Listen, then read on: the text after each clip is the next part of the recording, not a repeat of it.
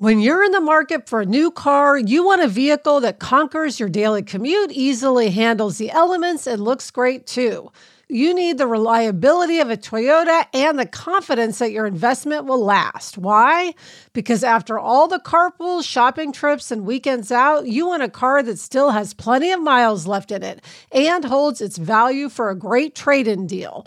That's where Toyota leads the pack as the number one resale value brand for twenty twenty-four, according to Kelley Blue Book's K B B dot com. So check out the all-new, fully redesigned twenty twenty-five Camry or test drive a stylish and affordable Corolla sedan or hatchback. And remember, when you choose Toyota, you're not just buying a car for today, you're investing in trade-in value for tomorrow. Visit buy a toyota dot com, the official website for deals, for more. Vehicle's projected resale value is specific to the twenty twenty-four model year. For more information, visit Kelley Blue Book's K B B dot com. Kelley Blue Book is a registered trademark of Kelley Blue Book Company, Incorporated. Toyota, let's go places. Is your child struggling with a specific subject or need help with homework? Are they asking questions that you're not sure you can fully answer? I X L Learning is an online learning program for kids. It covers math, language arts, science, and social studies. I X L is designed. This program will improve your kids' grades. Studies done in almost every state in the country. The kids who had I X L are consistently doing better. Powered by advanced algorithms, I X L gives the right help to each kid no matter the age or personality. And it doesn't have to eat up all your time. One subscription gets you everything for all the kids in your home, pre-K to twelfth grade. So don't miss out. One in four students in the U S are learning with I X L. I X L is used in ninety-five of the top one hundred school districts in the U S. Make an impact on your child's learning. Get I X L now. And listeners can get an exclusive twenty percent off I X L membership when they sign up today at I X L dot com slash audio. Visit I X L dot com slash audio to get the most effective learning program out there at the best price. Hello, and welcome to Happier, a podcast that gives you strategies for how to build happier habits into your daily life. This week, we'll talk about why you should raise the bar and why your friendly teasing may not be coming across in the friendly way that you think it is.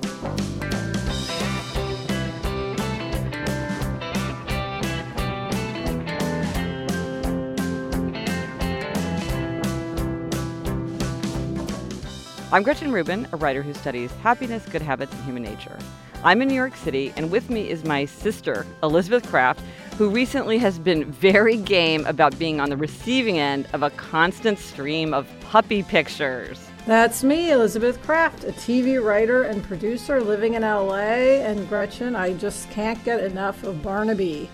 Speaking of which, give us the puppy update.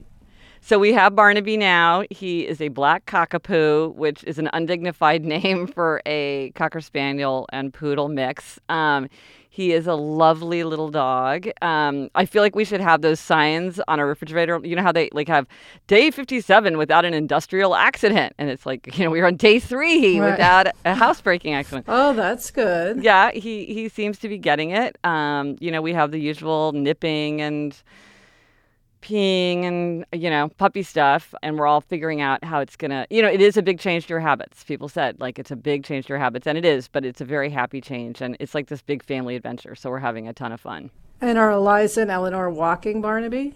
They are. If, right right now, we're still in that honeymoon phase where they're actually fighting over, like, who gets to do this and who gets to do that. Right. I do not. I don't think it's going to last forever, especially when the weather changes. Right.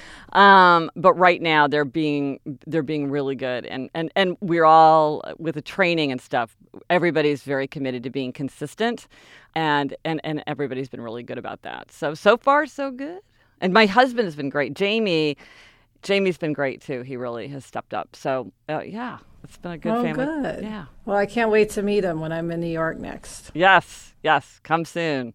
And Gretchen, before and before we jump in to try this at home, I just wanted to give a quick shout out. Oh, excellent. You know, remember Daycia, who was Jack's nanny from the time he was three months old um, till he was four. Of course, I remember uh, Daycia, the best. Who just got me through, you know, everything, because she knew everything and I knew nothing. Um, anyway, Daycia, eventually she left us to move to Omaha, Nebraska, and work at the Children's Museum. And recently, she let me know that three of her colleagues, Shira, Lizzie, and Jessica, are super fans oh, excellent. of this podcast. Excellent. So, and they wanted us to know that um, our podcast is like their office. You know how we said get their office T V show is is our podcast. Oh, that's great. So I wanted to say thank you for that and give a shout out to everybody in Omaha. Well, and it's especially great there in Nebraska because since our grandparents are all from North Platte, Nebraska, I have special fondness for Nebraska. So that's great to hear that we have a yes, my favorite state. A group of super fans there. Um, so Elizabeth, this week our try this at home tip is to raise the bar. Now, in episode twenty-nine, um, people might remember we talked about lowering the bar, and you and I talked about how lowering the bar had been really yes. uh, had been a big happiness booster for us. And if you want to listen to that, we have a new feature. It's uh, if you want to go look at the uh, former episodes in the show notes, go to happiercast.com backslash 29. It's very easy to type that into your your address bar, um, and you can hear us talk about lowering the bar. But the opposite of a profound truth is also true. And so this week we're talking about raising the bar. Right, well, raising the bar is definitely more intimidating than lowering the bar. But but I'm sure equally important. So what does it mean? Well, I think I think sometimes when we when we feel overwhelmed or there's too much going on, we have this impulse to lighten the load, you know, to throw, you know, throw stuff overboard and to try to make things mm-hmm. easier. But what I found in my own experience, and I know you've experienced this too, is that sometimes it's actually energizing and freeing to ask more of yourself. And by saying, I'm going to do more, or I'm going to I'm going to expect more from myself, you actually get a sense of greater potential, kind of what you can do. Yeah, Gretch, I mean, I to that point, I think doing this podcast was raising the bar for both of us because we were sort of stretched thin. And then this idea of doing this came up and we just decided, well, let's just add it into the mix and see what happens. And it's been incredibly energizing. Well, it's funny because if, at the time, like the day before, if you had said to either one of us, like, can you add a major new responsibility with a lot of deadlines and, and uh, you know, things that you're going to have to do? And mm-hmm. we would have both been like, are you kidding? No way. We don't have, you know, I don't have time to go to the dry cleaners, you know, all that kind of thing. And then it was just like, oh, well, we'll do this. And it's been completely fun and energizing. And, um, and same thing I will have to say with a puppy. Like, I uh-huh. felt like I was taxed to my uttermost, and then you get, and then you just sort of, it, it sort of gave me this idea. I can ask more of myself. I can expand my identity. I can raise the bar of what I expect for myself, and that can be good. That can be exciting. And you're writing that Y A novel, right? Yes, theoretically.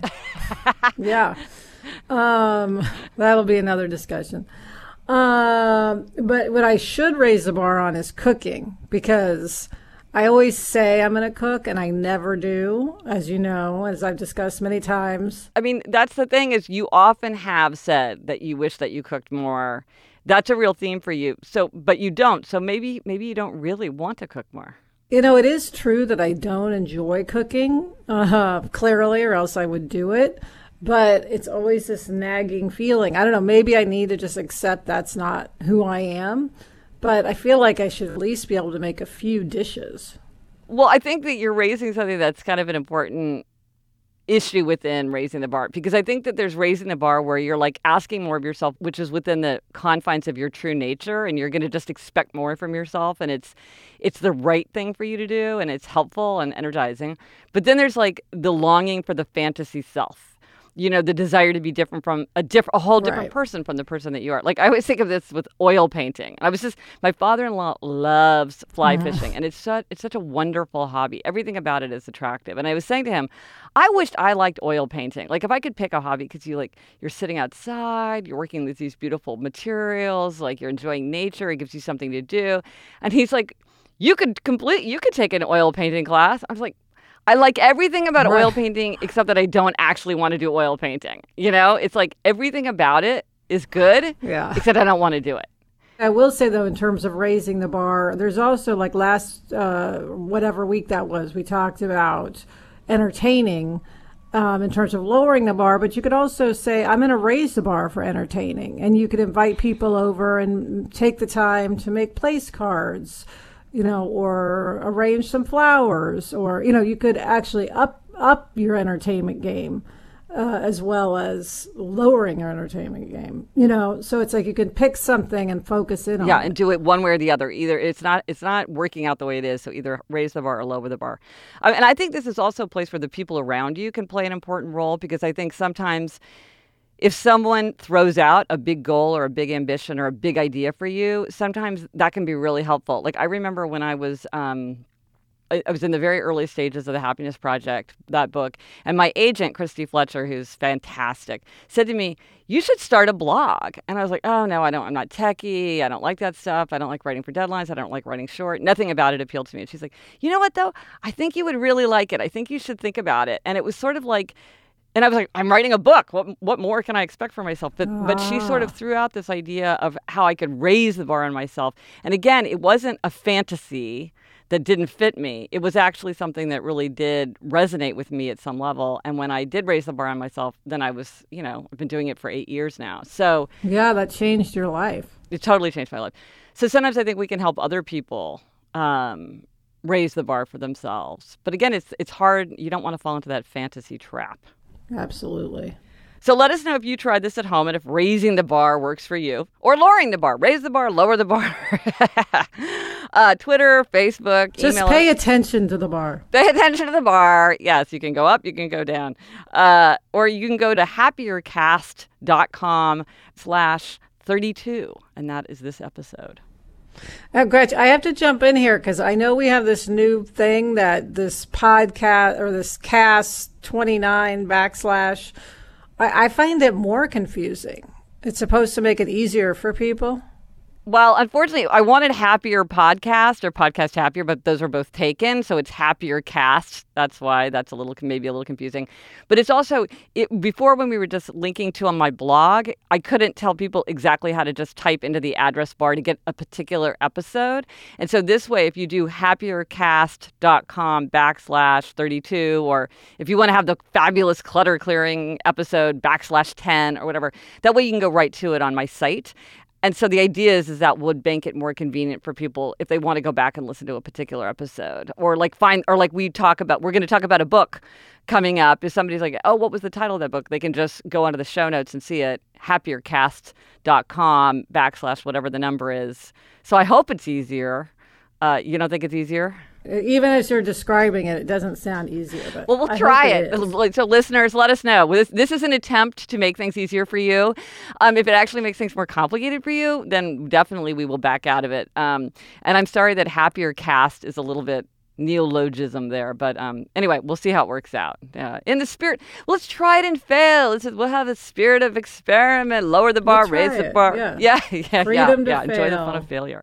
There are some stories about our father's life that I truly never get tired of hearing, from hilarious to heartfelt, tear-jerking to plot-twisting. His retelling of the events always brings me joy. Just in time for Father's Day, I found the perfect gift that captures all his stories for our family forever. It's called StoryWorth.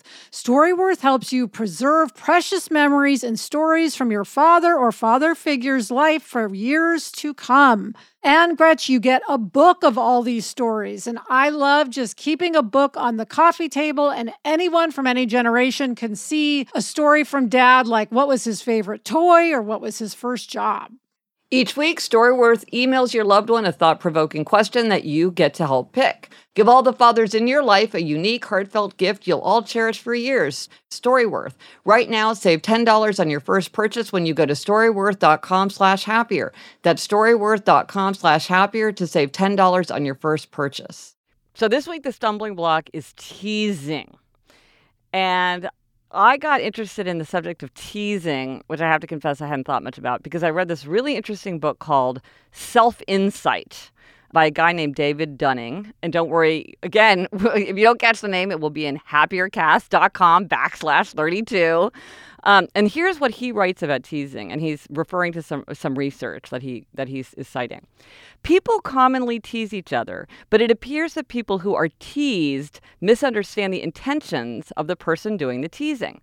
Often, teasing is done in a spirit of affection and playfulness, and teasers attempt to convey those intentions through su- subtle nonverbal cues. However, Those who are being teased tend to miss these benign aims. When they describe a time they tease their roommate, people tend to describe the action as more humorous and lighthearted than does the person being teased, who instead rates such incidents as more malicious and annoying. The good intentions of teasers are just not as obvious as teasers believe. And this is the thing. You may think that your teasing is funny and good-humored and affectionate and well-meaning, but it sounds like, I mean, the research shows that teasers don't feel that way. And I think that's really important. And I think teasing is a big happiness stumbling block for a lot of people. You know, it's interesting because our family doesn't really tease much at all. We sort of grew up with an anti-teasing mentality. It was just not the humor of the family to tease. Well, and I think it was actually discouraged. Like, sorry, we, you were not allowed to make sarcastic comments. I mean, and I and as a child, I remember sort of thinking like, oh, well, you know, my witticisms are being squashed and everything. But now I I enforce the very right. same rules on my family. Like, I I don't want mean comments, even if they're dressed up as teasing. I just don't like that in a family. Yeah, now the funny thing is, though, there is a distinction between teasing and what Dad would call joshing, you know, and what is joshing? How do we define that as opposed to teasing? I guess joshing is teasing light, L I T E. Um, but there is, I think teasing is complicated because there are people who can very skillfully use teasing to, like, diffuse uh, like an awkward situation or uh, to make somebody feel better about something that they feel bad about. My husband, Jamie, is pretty good at using teasing in that way. Or sometimes it's like, oh, look, Mister Fancy Pants is, you know, you know, to like highlight something that's something great that's happened to someone in a way that allows them to kind of respond modestly to something, or, you know, it, it's a way of highlighting some great thing that's happened to someone if it's done skillfully. Yeah, I mean, I know in the writer's room, teasing is, you know, a good fifty percent of our day is teasing each other. Um, now, I think in a good writer's room, it, it it's it's a more of a positive, fun thing. It's not like you're sitting there belittling someone and making them feel bad. That's not a good thing. And, and then and saying they should be laughing about it. Exactly. Right. Right. And saying like, oh, why are you getting annoyed? I'm just teasing you. But so wh- how would you characterize the good-natured teasing? Um, I think it, one, if you are teasing someone about, you know, th- their lives or something they did or, you know, how their their personality is, it shows you know them and that you're paying attention to them. So it yes. makes them feel seen and it makes them feel like part of the group, you know. Uh, it's much better to be a part of something like that than to be on the outside of it. And then, and I think what you don't want to do is tease someone about something that you know they're really, truly sensitive about. Or cloak criticism or antagonism in this like, oh, well, I'm just teasing, so you have no right to be annoyed, or, oh, you should lighten up. Like, why do you have such a thin skin? Can't you take a little teasing? You know, because you're like, well, really, you're just kind of being, you're just being mean, but expecting me to laugh about it. But and here's another, uh, another very striking passage about teasing. And this is from the book that I talked about, um, that we mentioned a few episodes ago, The Best Friend's Worst Enemies, when we talked about why you shouldn't interview for pain. So I kind of hate to bring it up again. I'm not truly obsessed with this book. It just had another passage that was very uh, relevant. Um, so here's what Michael Thompson says about teasing. When children get overwrought about their social lives, it is tempting for parents, especially fathers, to tease them about it. Don't do it. The pain is real, even if it seems out of proportion to the situation. Teasing just makes the child feel more alone, which actually makes them even more desperate to be liked and accepted by the group. So be compassionate instead of putting a child down. If you want to lose the trust and respect of your eighth grade daughter, there is no faster way to do it than to comment sarcastically about her social struggles. Please don't tease your children about their social problems. No good can come of it. I mean, usually people giving parenting advice are not so forceful. Like, he's he is really laying it down here. Right. But, I mean, I think that's so true. I mean, having been an eighth grade girl, the last thing you want is someone poking fun at yeah. your issues, you know. And I get, I mean, I think especially that it's interesting a man wrote that because I don't think a mom would be nearly as likely to tease about that as a dad. But I think I could see how a very loving, well-intentioned parent could tease either thinking like, oh, this is going to help my child have a sense of perspective, or it's going to show them that, uh, you know, it's it's important to keep a sense of humor, or I want to reassure them that this is, you know, we can laugh about this because um, I don't consider it serious. It's not a big deal. Or, you know, sometimes people are like, you need to toughen up. Like, you need to get right. thick skin, and like, you can't let this bother you. And so they think they're sort of preparing their child to deal with these things. But the research seems to show that teasing is not as benign in its perception as it is in its intention. Yeah, and I also think maybe there are certain topics people are uncomfortable discussing, so they sort of revert to teasing about oh. it, to put a wall between them and the person they're talking to. Just a thought. I think that's so true. I never thought about that, but you're right. It's like, I'm going to tease you about it so that we don't have to have a serious conversation. But that just makes things worse. Uh, absolutely. So let us know if teasing has affected your life, if you're a teaser or a teasee, uh, how you feel about it, and if you think that it's a happiness stumbling block for you. Another way to reach us is to leave a voicemail question at seven seven four, two seven seven, nine three three six, or easier to remember, seven seven happy three three six. And Gretch, we have had such an amazing response from our listeners, um, who've been giving advice in response to Eliza's call for advice in episode thirty, when she asked, what would you tell your sixteen-year-old self? And so we wanted to, this week, play some of those responses and hear what everybody has to say to Eliza. Here, here they are. Hi, this is Kristen calling from Atlanta. And if I could think of one thing, it would be don't be in such a hurry.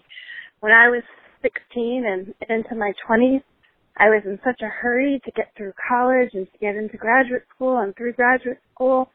And now I wonder, why was I in such a hurry? You're in a, a unique time in your life. Things are never going to be the same as they are. Enjoy yourself and don't be in such a hurry. Hi, my name is Linda, and I'm calling from Merle's Inlet in South Carolina. And my advice for Eliza, or at least my advice to my sixteen-year-old self, would have been, you are prettier and smarter than you think you are. And everyone is playing the game of life a little bit afraid, even adults, even boys. So relax, you've got this. Hi, my name is John. For myself as a teenager, I'm thirty-one now, I would say a couple of things. Play games less, video games, and talk to girls and date more. I would say meditate for five minutes a day and just start it up instead of wishy-washy, trying it, not trying it. And third, I would say don't take things so seriously, like clothing and styles. Uh, probably everybody can relate to that. And uh, college probably isn't as big a deal as you feel like it is now. Um, so just get a bachelor's. It doesn't really matter what it's in. And then go after whatever you're interested in. Hi, this is Kelley from Boston. The advice I would have wanted to hear was that life goes on, in the sense that if you decide not to do something because it seems like it's too hard or it seems like it's going to take forever to do it, realize that the time passes anyway. For example, like feel like, oh, it's going to take three years to get my master's degree. It's three years is going to pass whether or not you do it. And at the end of three years, you can either have the degree or you can not have the degree. Um, and I would never want to be a teenager again, just because while I was there, it was great. But I actually have loved every age I've been since then, because there's such a journey to be going through life and learning about yourself. Every year I learned something new, and who you are, it changes every year. So um, good luck in college. Well, good luck in junior year. Bye. Keep it coming. Um, Eliza is pouring over all of it. Um, we're also getting amazing uh, email answers and uh, advice. And so thank you so much for that response. Yeah, it's been really moving to hear and, and read the thoughtful responses to Eliza's uh request. Yeah, and again, if you want to listen to her ask that question, it's happiercast.com backslash 30. So I hope that makes it easier to find. LinkedIn isn't just a job board. LinkedIn helps you hire professionals you can't find anywhere else, even those who aren't actively searching for a new job, but might be open to the perfect role. In a given month, over seventy percent of LinkedIn users don't visit other leading job sites. So if you're not looking on LinkedIn, you're looking in the wrong place. On LinkedIn, eighty-six percent of small businesses get a qualified candidate within twenty-four hours. Hire professionals like a professional on LinkedIn. I now work with a team, and I am here to say that finding the right candidate and hiring the right candidate is one of the very biggest and most important challenges to anyone who has a small business. LinkedIn knows that small businesses are wearing so many hats and might not have the time or resources to hire. LinkedIn is constantly finding ways to make the process easier. Post your job for free at linkedin.com slash Gretchen. That's linkedin.com slash Gretchen to post your job for free. Terms and conditions apply. Gretch, time for demerit and gold star. You're up first with a demerit, so let's hear it. I am, and it's always less fun to do give yourself a demerit. Um, so here's my demerit, and, and I'm not sure it's totally demerit, but it's something that I've observed and I'm trying to work on. So I've noticed this pattern with Jamie, my husband. So there'll be something where he wants reassurance, like, oh, we're going to be able to handle having a puppy, or, oh, it's going to work out with, you know, one of our daughters at school, or, oh, we're going to be able to get our passport in time to go on our family vacation, or whatever it is. But what I've noticed is that often when he's asking for reassurance, it's something where I feel very upset and anxious about too. Mm. And so instead of being reassuring, I am like, I feel very, I feel all the more anxious that he's asking me for reassurance. And I'm like, well, I don't know. And, uh, you know, what are we going to do? And only time will tell. And, you know, and, and, and things like that. So I don't behave in a reassuring way. And I've noticed, and, and I do the same thing to him. You know, we both will ask for each other's right. reassurance, and often the other one kind of won't really bring the reassurance to it. And what I've realized is that I should be reassuring. It, it, if someone is obviously seeking reassurance, fine, I can find a way truthfully to be reassuring. You know, if, if, if Jamie says, we're going to be able to handle having a puppy, yes, we are going to be able to handle having a puppy. Yes, absolutely, we're going to be able to handle having a puppy. Of course we are. And just be reassuring. Um, and so, because I feel like that would give both of us a sense of comfort and energy instead of like kind of having these moments just dissolve into both people feeling very uneasy. Yeah, because the truth is it doesn't matter if you... It's not going to really change the outcome. So you might as well offer that reassurance. So at least the journey to the outcome will be less unpleasant. A hundred percent. That's exactly right. And it's not like I have to lie, because I'm sure that I can find ways to be truthful. Um, and I probably will reassure myself, too, by be re- being reassuring to him. And you're right. It's not yeah. like anything's going to happen any differently. Um, so why not make the process easier um, if it's something that's making us anxious? I tend to be the one asking for reassurance, so I totally relate to needing that feeling that someone to tell you everything's going to be okay. Yeah, yeah. Now, so take us up. Gold star. So my gold star this week, Gretch, goes to um, to chapel time at Jack's school. Ah. Now, you know, Jack started kindergarten, and he goes to an Episcopal school. Uh, now, I am not a religious person at all. But a couple times a week, I've been going to chapel at Jack's school, which is from eight thirty to nine in the morning. So it's four days a week, eight thirty to nine, and you can, you know, go and just and, and just be a part of it. And I absolutely f- love it. Ah. I find it, yeah, I find it so nice to start the day in sort of a, you know, very peaceful, serene, mindful way. Uh, I also love that I get a little bit of the taste of the school, because sometimes there'll be an announcement or something of that n- nature. Um, and it's just surprising to me that I love going to chapel. Well, do you think it matters that it's chapel? Like, what if it were assembly and it, it was sort of the same kind of thing? Do you think that, do you think it would make a difference? I do. I think that chapel makes a difference. I think that it's sort of, you know, an elevated idea of, you know, being a good person and being a good friend and all of that really matters. It makes it sort of a transcendent experience, which I guess is why people like to go to church so much, or temple, or whatever, you know, they go to. Um, it's just something that I didn't think I would respond to so much. And is Jack, is he happy that you're there? Oh, yeah. He wants me to go every day, and I can't go every day. But, and he likes chapel. Ah. Um, all the kids do, which is really interesting. You'd think they might get bored or antsy, but they really don't. They really enjoy it. So it's just a nice thing, an unexpected bonus of being at this school that I'm very happy about, and I give it a big gold star. And that's it for this episode of Happier. Remember to try this at home. Raise the bar, or lower the bar. Let us know if you tried it and if it worked for you. And listeners, we have questions for you. Okay, so coming up, we're going to do something a little different. We're going to spend four episodes on the four tendencies. That the, that's the personality framework that I came up with for my book, Better Than Before. You can listen to us talk about it in episode thirteen, and that's happiercast.com backslash 13, um, where we talk about this framework. I divide all of humanity into four categories. Um, and we want to, for we're, for four episodes, we're going to focus on the four tendencies. One will be on upholder, one on questioner, one on obliger, one on rebel. And you can take a quiz on my site, Gretchen Rubin dot com, if you want to find out where you fit into here.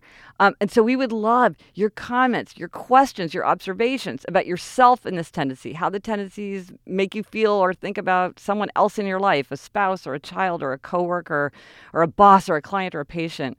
What are the good points? What are the bad points? What should the motto of the tendency be?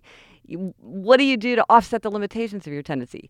Anything. Please get in touch with us and send us your thoughts. Can't wait to hear all of that. That's going to be interesting, Gretch. Yeah.